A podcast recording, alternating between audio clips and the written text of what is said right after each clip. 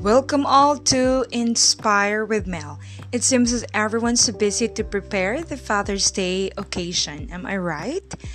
Father's Day originated in the state of Washington. The nation's first Father's Day was celebrated in June 19, 1910, 58 years after President Woodrow Wilson made Mother's Day official.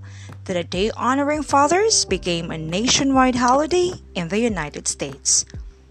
So, Dad, Daddy, Papa, Tati, Tatay, Ama, these are just a few endearment to a father.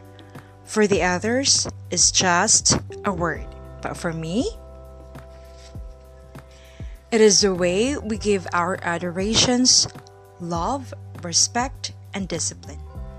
Not all of us maybe has a great relationship to our dad, but at least the greatest gift is you. Maybe he is not a perfect dad for you, but please know he loved you so much. Do you agree that your papa is a terrible liar?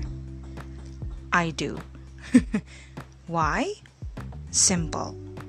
They keep on showing you that he is okay and acting strong even if he's so tired at work, smiling at you even if he felt hopeless and crying in the dark, doing things incredibly for the family, even if he wants to give up and rest for a while.